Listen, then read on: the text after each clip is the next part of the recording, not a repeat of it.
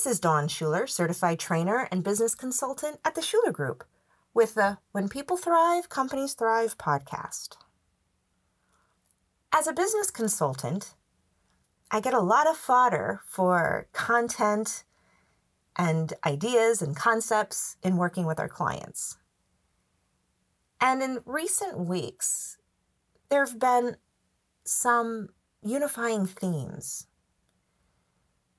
And one theme is that going too fast, quickly getting things on paper, rushing to get things done, trying to meet deadlines, is detrimental to effective functional communication.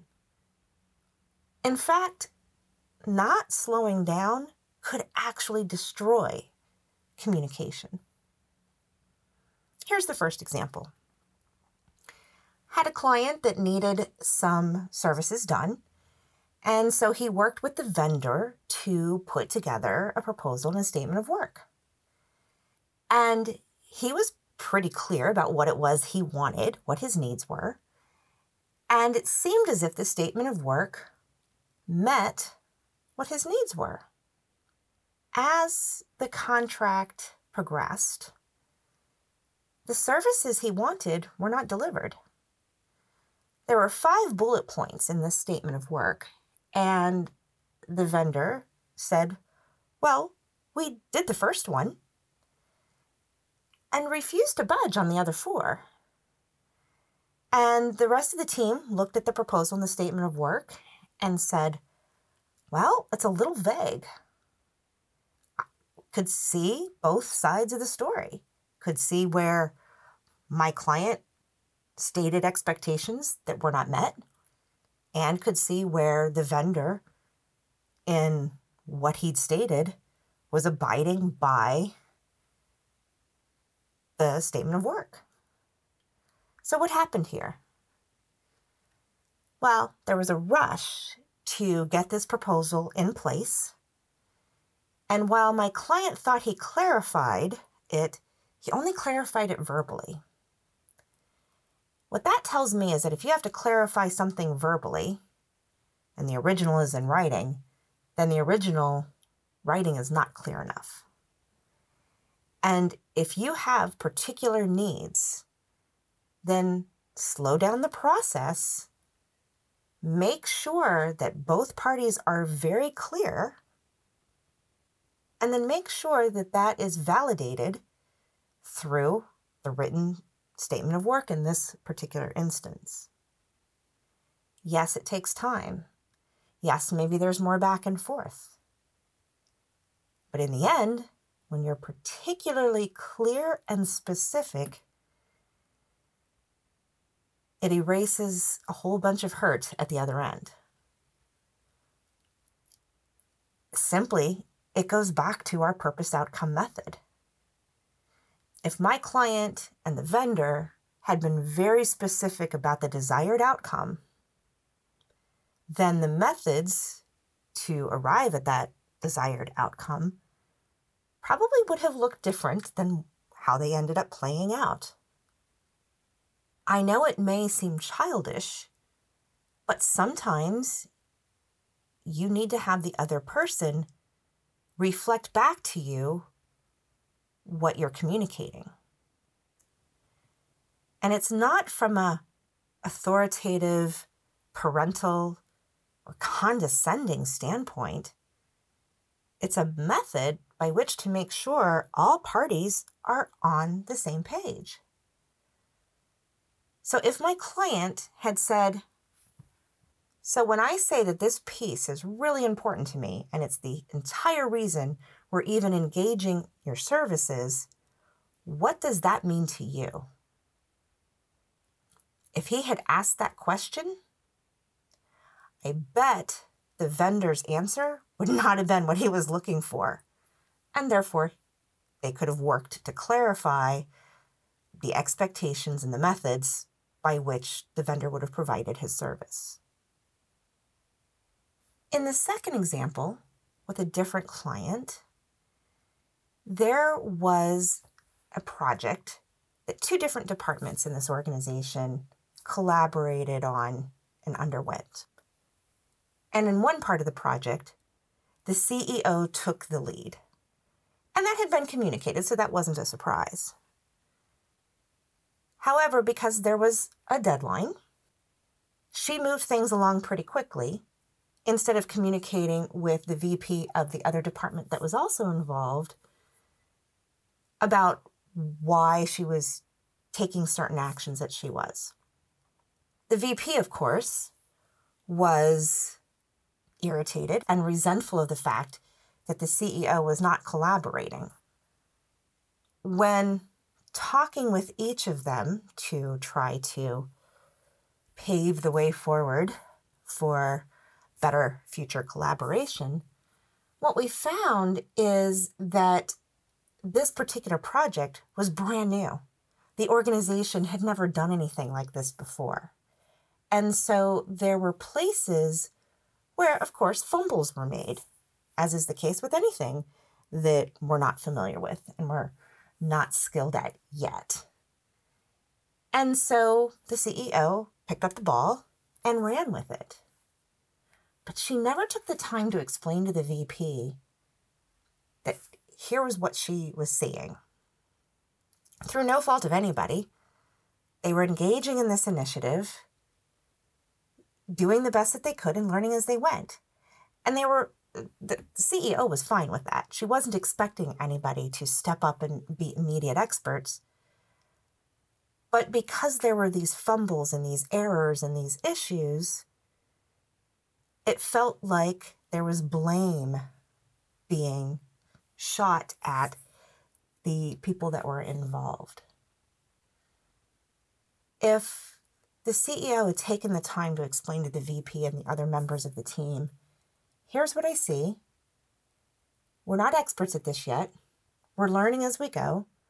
What I know from experience is that it's usually an 18 month cycle before a team, a department, an organization takes on a new project like this and really gets on solid ground.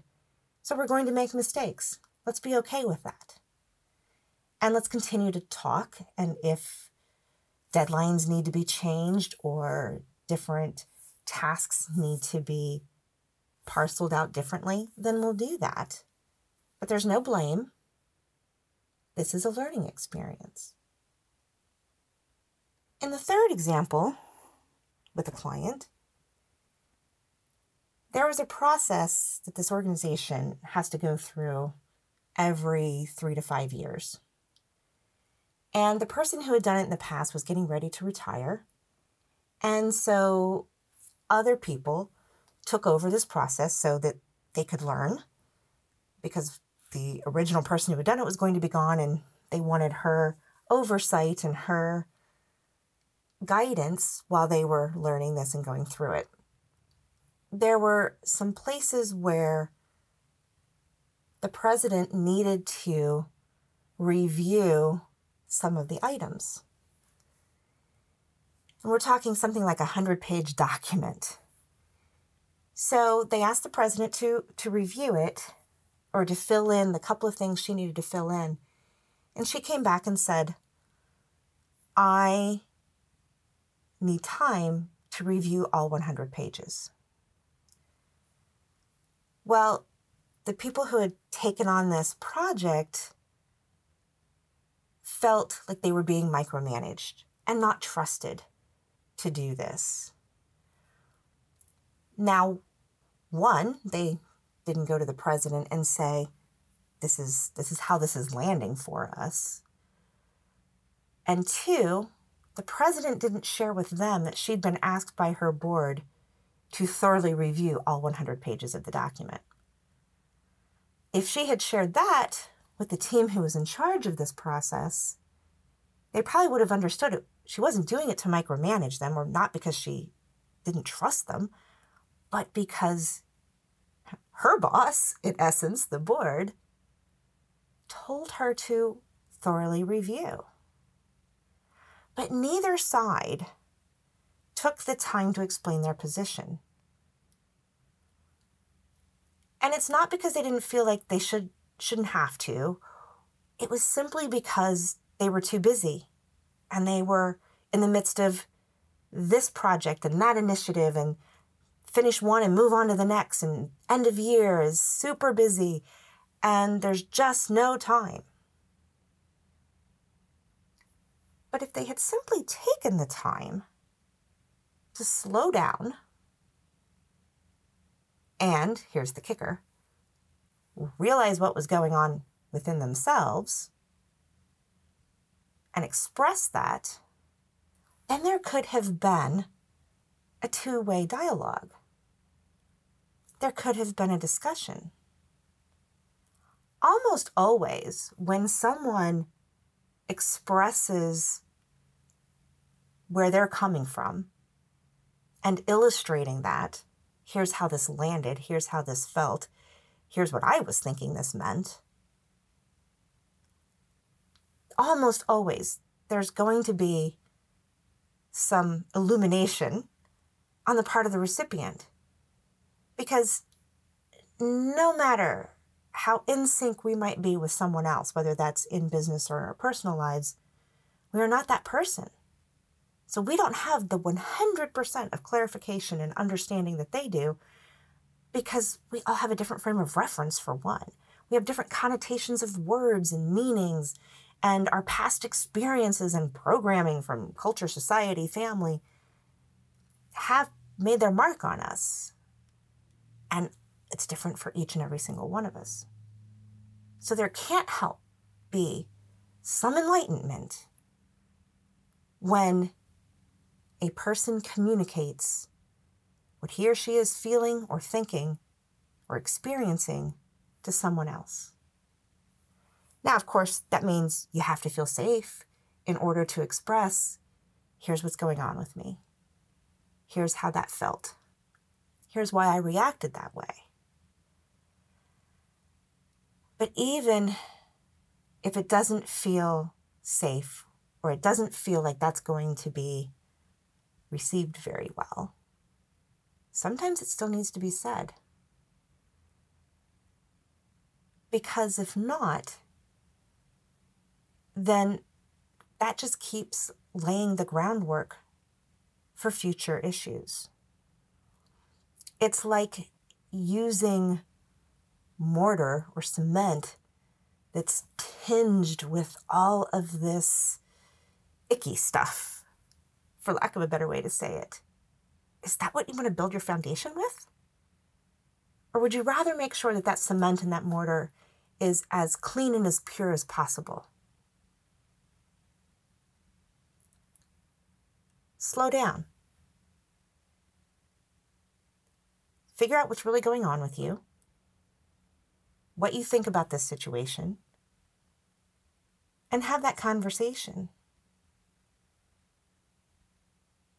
Hopefully, the other person will come from that same place and you'll hear what he or she was thinking, how it landed for him or her. And you'll each come out of that conversation with more clarity and understanding. They say that the road to hell is paved with good intentions. Let's let's make that a little different. How about the road to forward motion is paved with great communication. Until next time, may you thrive.